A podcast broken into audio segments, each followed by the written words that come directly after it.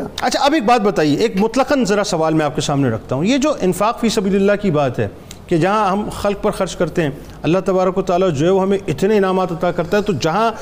بات یہ ہے کہ مالی حوالے سے اگر ماں کے حقوق پورے کرنے کی بات آئے, بیٹی کے, بہن کے, بیوی کے, یا جو بیوہ ہے, تو پھر سوچیے اس, اس, اس, اس کے بارے میں بتائیے کہ اللہ تعالیٰ نے انسانی رشتوں کو اتنی تکریم دی ہے ہم اس کا اندازہ نہیں لگا سکتے. سرور دو جہاں صلی اللہ علیہ وسلم کی خدمت میں جب یہ سوال ہوتا ہے کہ یا رسول اللہ صلی اللہ علیہ وسلم, ایک شخص ایک جگہ کھڑے ہو کر ایک ہزار نوافل پڑھتا ہے, اس کے مقابلے میں ایک باپ اپنے ہاتھ سے اپنی بیٹی یا بیٹے کے منہ میں لقمہ ڈالتا ہے, تو زیادہ اجر کا حقدار کون ہے؟ تو حضور علیہ السلام نے فرمایا کہ وہ جو اپنی اولاد کی ضرورتوں کو پورا کر رہا ہے اس کو اجر ان ہزار ہا نوافل کے مقابلے میں دیا جا زیادہ دیا جا رہا ہے. اسی لیے تو نبی اکرم رحمت عالم صلی اللہ علیہ وسلم نے دو یا تین بیٹیوں کے بارے میں جب فرمایا کہ ان کی کفالت کرنے والا, ان کا نکاح کرنے والا میرے ساتھ جنت میں اس طرح ہوگا جس طرح ہاتھ کی دو انگلیاں جڑی ہوئی سبحان اللہ, تو وہ اسی ضمن میں تھا. اور پھر یہ کہ ہم یہ دیکھتے ہیں کہ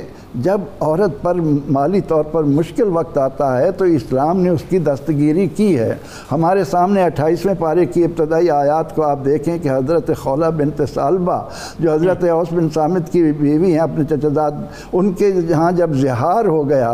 اور انہوں نے کہہ دیا کہ انت کا زہر امی, تو اب وہ تڑپ اٹھیں یا رسول اللہ صلی اللہ علیہ وسلم میں عمر کے حصے میں کہاں جاؤں گی. ٹھیک ہے, پھر اللہ تعالیٰ نے عورتوں کا زہار کے ضمن میں بھی فدیہ رکھ کر اس کا ایک اس کا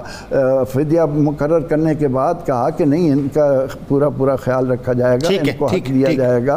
اور اس ضمن میں ضرورت ثمر کی ہے کہ ہم اپنے بیٹوں اور بیٹیوں کے درمیان انصاف کو ایک لمحے کے لیے بھی, اب وہ جو پوچھ رہے ہیں کہ ایک مرلے کی جگہ اتنی ہو گئی, حضور علیہ السلام نے فرمایا کہ اگر کوئی شخص دنیا کے اندر ایک بالشت کے برابر بھی جگہ کسی کی قبضے میں لیتا ہے,